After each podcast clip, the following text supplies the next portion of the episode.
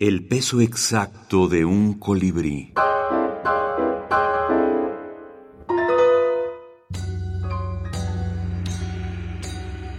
Variaciones sobre el sueño de Chuan Tzu. Fabián Vique. Fabián Vique.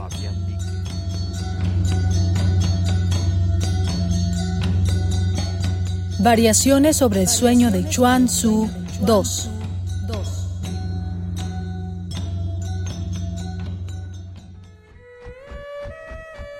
Chuan Tzu soñó que era una mariposa.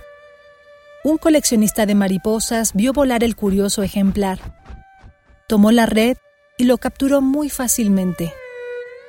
Luego metió al lepidóptero en un libro. Días después lo clavó en un cartón. Hoy en día, Chuan Tzu se exhibe en una vitrina del Museo de Ciencias de la ciudad de Meng.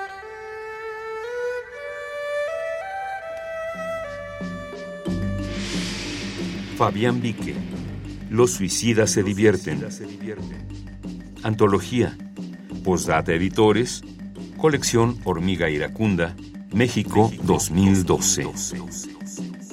El libro se conoce en México, o mejor dicho, los textos de estas variaciones, algunas de las variaciones se conocen porque fueron publicadas en esa bella colección eh, que se llama La hormiga iracunda, donde bueno, tuvieron la amabilidad de permitirme incluir un, un libro que se llama Los, Los suicidas se divierten, donde hay textos de este libro, del libro anterior y otros inéditos que escribí a propósito de los suicidas.